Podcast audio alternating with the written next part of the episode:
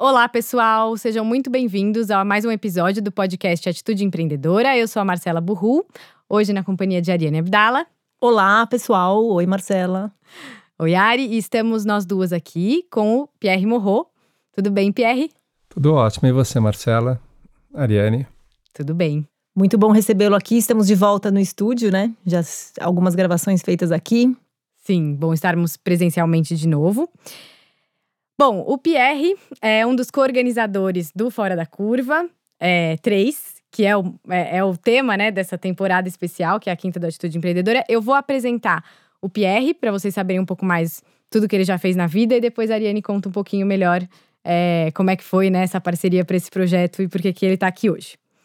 Então, o Pierre nasceu em São Paulo, ele começou é, sua carreira antes mesmo de entrar na faculdade. Ele foi empreendedor, ele vai contar essa história. Mas seu primeiro emprego foi na área jurídica da TV Bandeirantes. Em seguida, ele entrou no curso de Direito da PUC São Paulo. E depois de três anos, ele foi aceito no programa de instrução para advogados da Universidade de Harvard. Durante esse período, Pierre estagiou em diversos escritórios de advocacia em Nova York. De volta a São Paulo, ele coordenou a revitalização da Vila dos Ingleses, um patrimônio histórico da cidade de São Paulo. A vila foi fundada em 1915 pelo seu bisavô, Eduardo Aguiar. E no ano seguinte, ele inaugurou o Morro Advogados, o escritório que administra até hoje. Em 2003, junto com amigos, ele criou a Casa do Saber, que tem encontros semanais para discutir filosofia, história, literatura e artes. Em 2010, o Pierre fundou a Ideia Bank em conjunto com um grupo de mais cinco executivos, que o objetivo era solucionar problemas que atrapalhavam o crescimento de outras empresas. É professor e doutor em Direito pela PUC São Paulo e autor dos livros O Financiamento da Seguridade Social na União Europeia e no Brasil, a nova geração de CEOs, grandes crimes, grandes advogados, além da série Fora da Curva, que a gente vai falar aqui agora. Então, para começar, lembrando que essa é uma temporada especial Fora da Curva, em homenagem ao nosso livro, né, Pierre? O livro que o Pierre e o Florian Bartunek, investidor, me convidaram para co-organizar junto com eles, é, focado em empreendedores, né? Eles já tinham feito Fora da Curva 1 e 2 que são livros com histórias de investidores brasileiros, e o Fora da Curva 3 é sobre fundadores de unicórnios e startups de sucesso no Brasil. Então, quem se interessar pelo livro, vai lá, compra, está em e-book, livrarias físicas, é, físico pelas livrarias virtuais, enfim.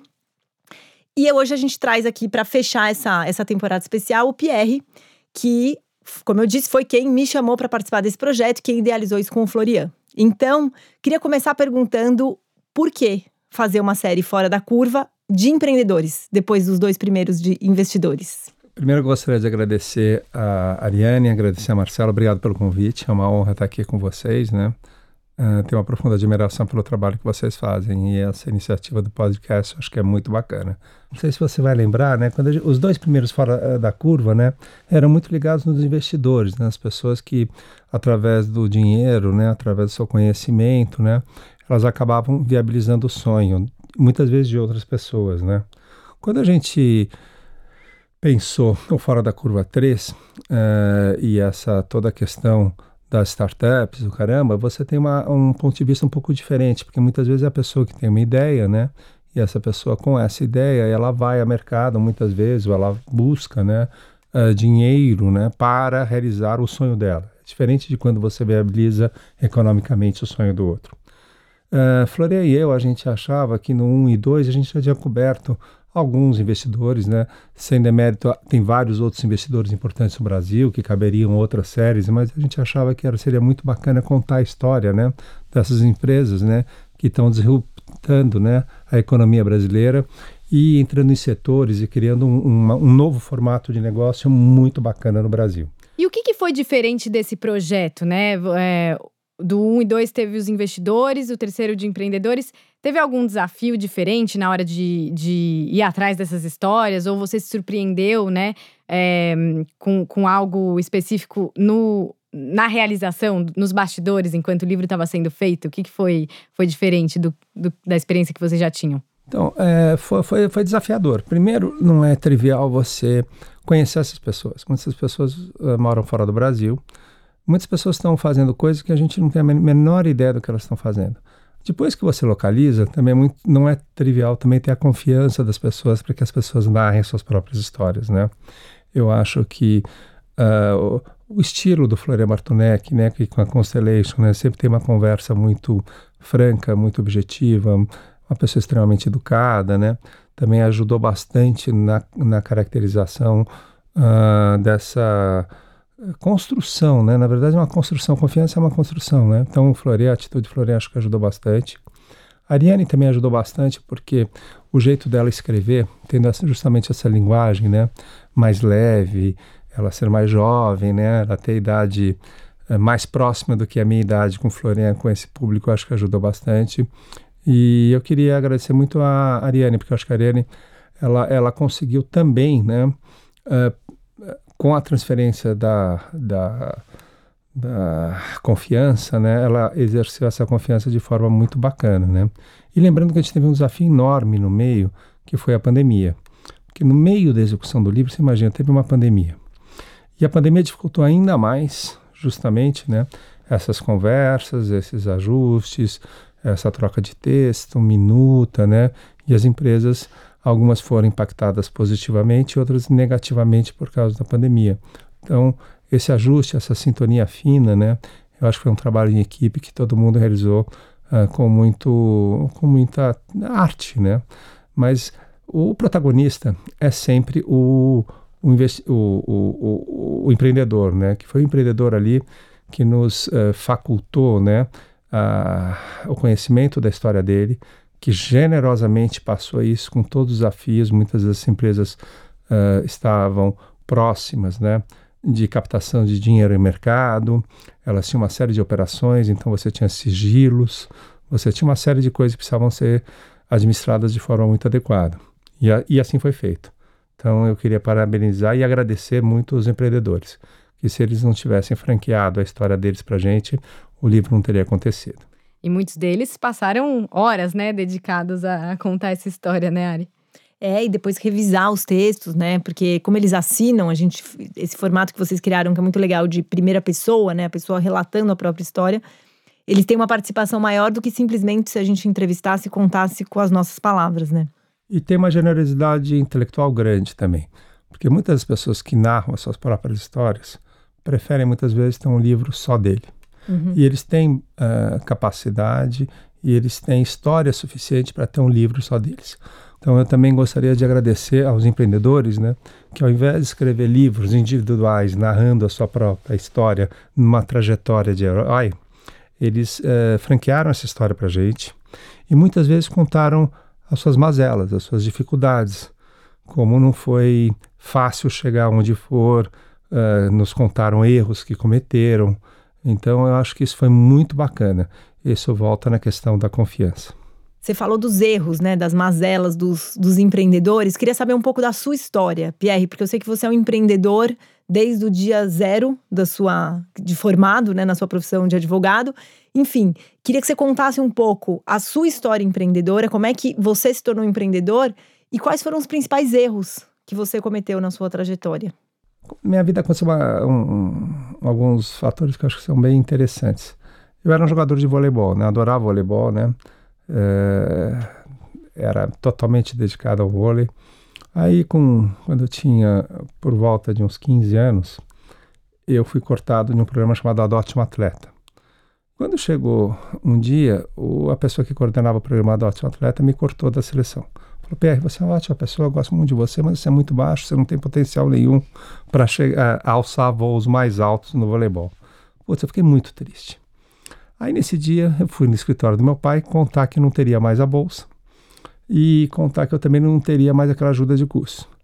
Na hora que eu estou entrando na sala do meu pai, está saindo uma pessoa que alugava um estacionamento em frente à FAP. Meu pai olhou para minha cara né, e falou assim: Você tem essa oportunidade aqui de você tocar o estacionamento do terreno da sua avó. Eu falei, ok, fechado. Eu nem perguntei qual era o preço do aluguel. Eu não perguntei nada, eu estava tão desesperado com a perda da minha bolsa e pelo fato de eu ser é, cortado, né? Eu aceitei na hora. De repente eu comecei a empreender lá com, com o estacionamento. O estacionamento foi super bem, super bem. O, a pessoa que deixou o negócio foi porque ela queria surfar no Havaí, mas o negócio era excelente. Aí, aí, aí você entra num outro risco, né? Quando você tem um negócio com 16 anos e começa muito bem, você se dedicar apenas àquilo e não se dedicar ao seu aperfeiçoamento pessoal. Aí um amigo do meu pai um dia vai lá no estacionamento para ver um problema que eventualmente podia estar desmoronando um lado do estacionamento, Nossa. né?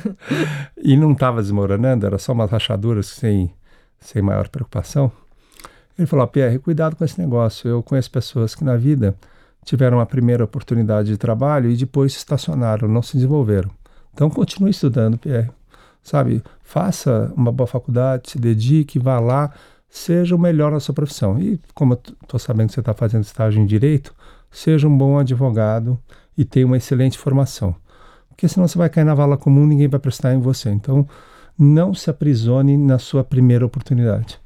Essa recomendação, Marcela e Ariane, foi muito, foi muito importante para mim, porque eu comecei a enxergar maior e não apenas aquilo que eu estava vivendo naquele momento.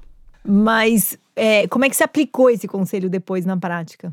Então, é, quando eu estava próximo de me formar, né, eu tinha a oportunidade de trabalhar num escritório de advocacia, eu abri meu próprio escritório.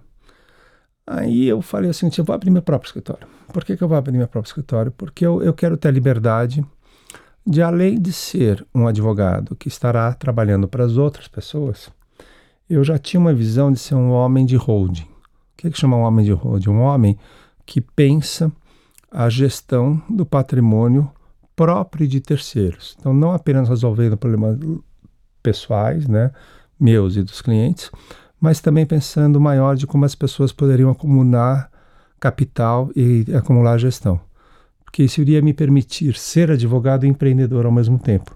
Eu não seria apenas advogado. Mas que, queria entender melhor. Uh, você, então, cuidava do escritório do Morro, né? Você abriu o escritório, cuidava, advogava, tinha causas com clientes isso. e podia tocar projetos paralelos, é isso? Por exemplo, é, continuei cuidando da, da Vila dos Ingleses. Então, uhum. eu administrava em paralelo à Vila dos Ingleses. Depois, durante esse período, eu também pude fazer investimentos em outros negócios, né? Uh, então, durante a minha trajetória, né, eu acabei uh, tendo uh, investimento, né, em, em, em, atividades completamente diferentes. Por exemplo, eu fui sócio de uma empresa de farmacêutica, né, de genéricos. Então, a gente foi lá, montou uma empresa de farmacêutica de genéricos. Depois eu fui sócio de uma outra empresa que tinha uma concessão de um porto pois eu fui sócio, montei uma empresa com um grupo de amigos chamada Idea Bank, que era justamente ligada à inovação. Ariane, eu tentei em um certo momento, além de ser advogado, trabalhar com uma empresa de inovação. Tive sócios maravilhosos, né? inclusive o próprio Florian Bartunek, o João Cox, Guilherme Afonso Ferreira, eh, Eduardo Svera, eram pessoas extremamente capacitadas que me ajudaram a montar essa empresa.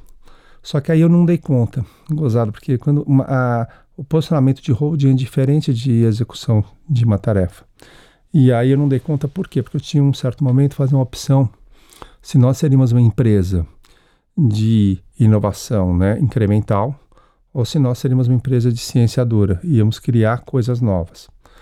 O nível de dedicação que você tem que criar para uma empresa que cria coisas novas é tempo integral. E como é que foi se dar conta de que não está dando conta? Você está falando com uma naturalidade, mas às vezes quando a gente está ali na situação e percebe que não dá conta de uma coisa, ainda, ainda mais um, com outro sócio, como é que foi então, isso? Foi um sentimento parecido do dia que eu fui cortado da seleção. Porque você, quando é cortado, né, você precisa ah, ver os seus limites, né? E ver eventualmente o que, que eu poderia fazer bem que eu não fazia tão bem com relação a outra coisa.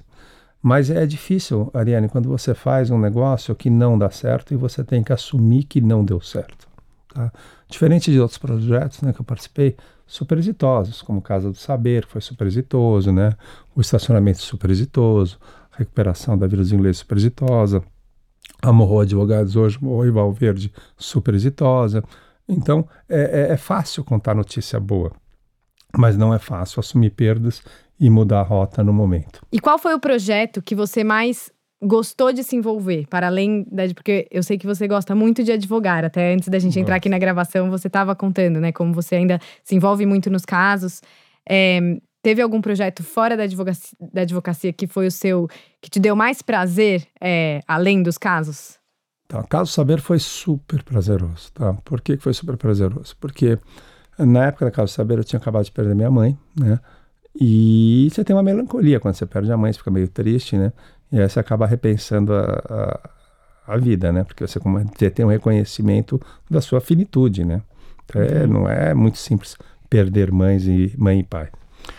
Quando eu perdi, o que aconteceu? Eu, eu encontrei é, esses meus amigos, a gente eu montar a Casa Saber, e aí foi muito bacana, porque é claro que a gente organizava os cursos para os outros, mas quando a gente entrevistava professores espetaculares, como hoje são blockbusters que todo mundo conhece, o professor Leandro Canal, o Pondé, o professor Clóvis, o eh, professor Franklin Leopoldo de Silva, são professores maravilhosos. Então, eu aprendi muito uh, organizando uma, uma escola que ensinava para os outros, né? Então, eu, uh, montando a grade de curso junto com meus outros sócios, né, era extremamente prazeroso. E além de ser extremamente prazeroso, era extremamente leve, porque a gente se reunia, tinha as aulas, a gente tomava vinho durante as aulas, depois a gente ficava junto, né? Uh, acabou até entre alguns sócios ocorreram até namoros. Então o que que acabou acontecendo? Uh, esta alegria e essa essa recarga da sua vida quando você está na faixa dos 40 anos de idade foi muito bacana, foi muito bacana. Como também, para mim, foi muito difícil quando eu resolvi sair da Casa Saber. Eu resolvi sair da Casa Saber porque a Casa Saber hoje está no formato mais digital e no momento que ela foi para um formato digital, todo aquele encontro, aquela história de estarmos juntos, né, acabou vivendo, mudando para o modelo digital, que é muito bacana para quem assiste, né? Mas para quem produz, você fica ali uh, por exemplo, como organizador daquilo numa sala de estúdio, gravando as coisas, criando aquilo, você não tem a mesma relação com as pessoas que você tem numa sala de aula. Então, quando chegou nesse momento, eu falei, pô, isso aqui não é para mim. Aí eu conversei com o Florian, conversei com outros amigos, e o que a gente está fazendo hoje em dia, está, eu estou colocando mais energia minha em outros projetos. Como, por exemplo, a gente continuar seguindo a trajetória do Fora da Curva, né? é, e outros projetos que eu estou tocando em paralelo, né? Como ser professor né, de Direito e Arte, como professor convidado né, em faculdades fora do Brasil. Então, eu estou me dedicando mais a ser professor no ambiente que eu me sinto confortável, que é o presencial, não digital. Eu tenho uma certa dificuldade de navegar no ambiente digital. Qual foi a, a recepção que vocês tiveram com o Fora da Curva 3? É, você falou, né, de jovens, a gente sabe que hoje a maior parte das, da, das pessoas, dos universitários, hoje estar, trabalhar em startups é um desejo, né? Muito mais do que talvez na geração anterior de ir para uma multinacional, estável, enfim. Então, como é que foi é, esse feedback? O que, que vocês ouviram de pessoas que compraram, leram o livro? Como chegou isso para vocês? Então, o feedback foi muito positivo, né? Uh, muitas vezes uh, num certa medida, né? Você tem um certo problema de interesse e compreensão. Eu tentar desenvolver o que eu quero dizer. Fora da curva 1 e 2 teve muito sucesso, porque as pessoas olhavam fora da curva 1 e 2 e falavam, pô, eu preciso conhecer a história desses caras, porque se eu for empreender alguma coisa, eu vou precisar do dinheiro desses caras. Então era uma coisa assim, tinha esse DNA. O Fora da Curva 3, como a gente está narrando a história né, do próprio empreendedor, é, pessoas que vão empreender, elas estão muitas vezes muito ocupadas em empreender. Então, de vez em quando, tem pouco tempo para leitura. Mas o, o, que é que eu sinto hoje com o Fora da Curva 3, conversando com várias pessoas que leram Fora da Curva 3? Uh, é, um baita do interesse, um baita do interesse, seja dos empreendedores, quando tem tempo, a possibilidade de ler o livro, dos pais, para dialogarem e entenderem a relação com os filhos. Tem histórias deliciosas no Fora da Curva com relação a jovens, né, que ficavam jogando uh, apostas, né, uh, e, e faziam uma série de coisas, né, viciados em, em videogames, né, que depois uh, empreenderam e viraram empresas unicórnios super interessantes. Então eu sinto também os pais, através do Fora da Curva 3, entendendo a linguagem dos filhos, e eu tenho certeza que fora da curva 3, né, ele vai ser um baita de um sucesso. Ele já está sendo um sucesso, mas ele será um sucesso ainda maior, porque a gente está trazendo uma nova linguagem e uma nova forma de enxergar. E não apenas aquele olhar do eu preciso conhecer a história desse cara porque ele é o dono do dinheiro. Eu preciso uh, aprender a história daquele cara para ter coragem para reinventar a minha própria história. É um pouco diferente a perspectiva. O exemplo, né? O exemplo. E você, Pierre, para fechar, o que que você aprendeu de mais marcante com as histórias do Fora da Curva 3? Então, o Florian tem uma frase que eu gosto muito que ele fala que é um gosto agridoce na boca, né?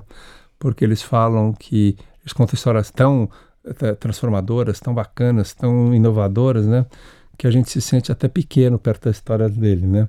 Então, é, é, é para mim é disruptivo, sabe? Olhar, olhar aquelas histórias, né? Como eu já citei várias vezes, a história do Afonso, que era um advogado que nem eu, que pô, se reinventou, depois a história de outro, a história de um.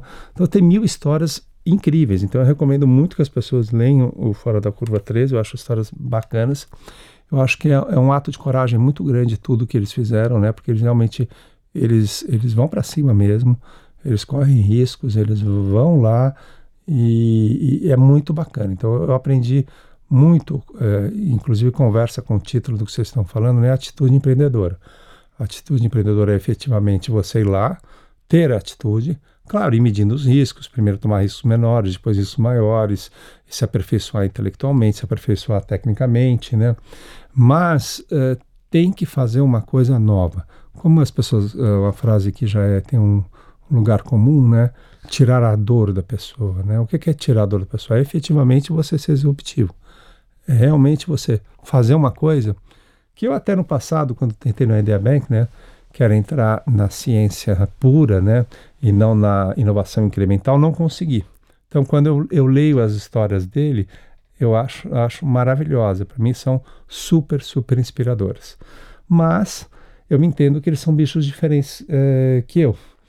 Então, respeito, admiro, mas eu sou um outro bicho. É, e acho que o legal, né?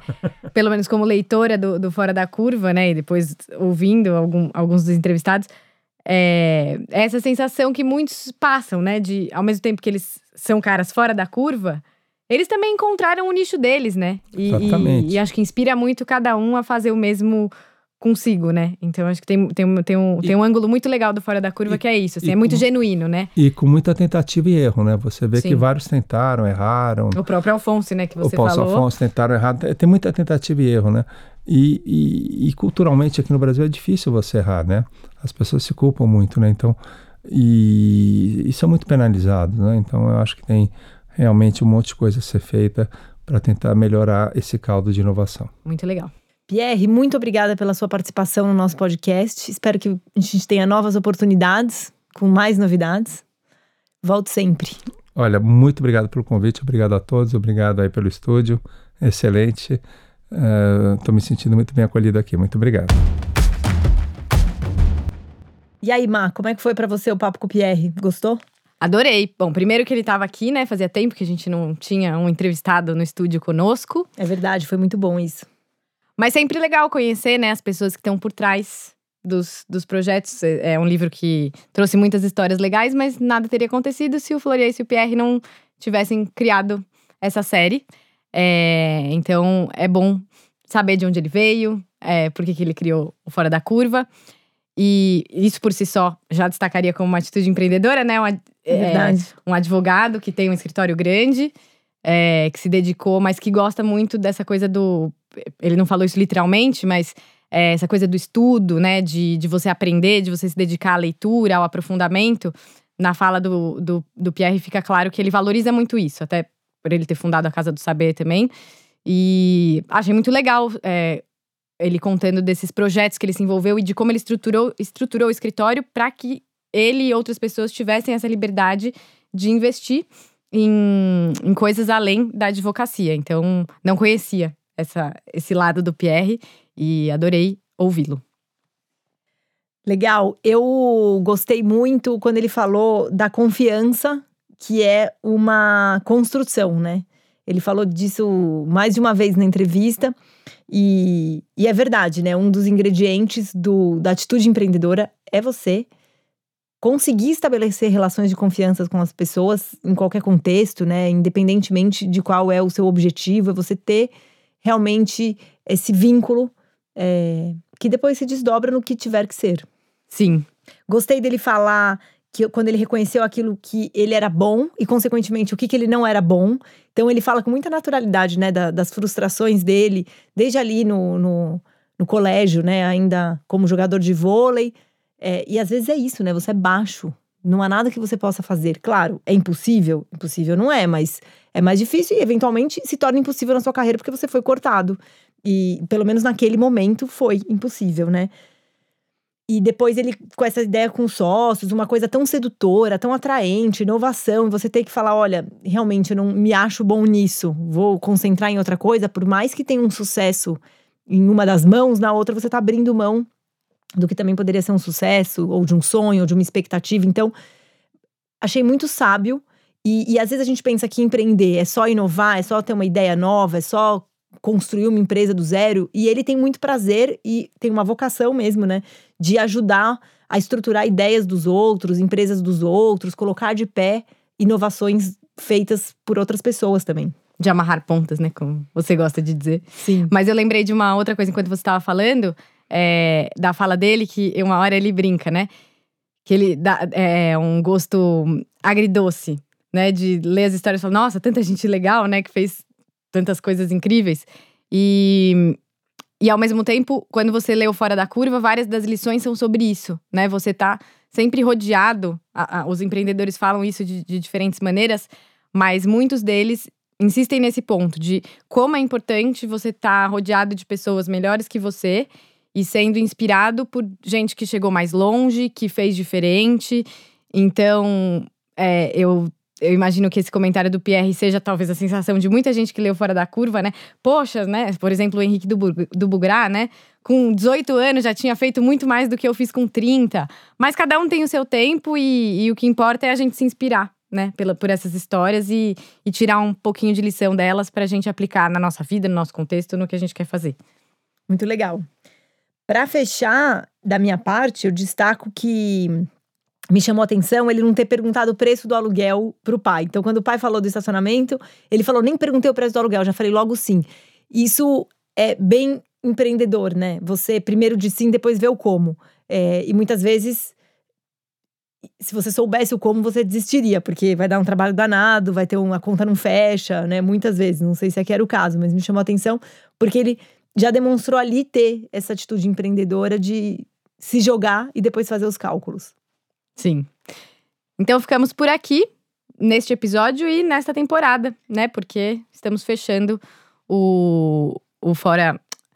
Estamos fechando a quinta temporada da Atitude Empreendedora, nesse especial Fora da Curva 3, Unicórnios e Startups de Sucesso. Leia o livro, se ainda não comprou, compre, recomende. Leia um ótimo presente para dar agora Natal chegando, né? Exatamente. Quem só chegou agora nesse episódio, né? A gente teve aí é, boa parte dos empreendedores que deram entrevista para o livro estão aqui nessa temporada, nos áudios de bastidores que a gente né, usou para criar os depoimentos, ou em novas entrevistas que a gente refez. Então é isso, espero que vocês tenham gostado, aproveitado. Para nós foi mais uma vez um prazer estar aqui, contar essas histórias. Voltamos em breve. Obrigado, pessoal. Obrigada, pessoal, pela companhia em mais uma temporada.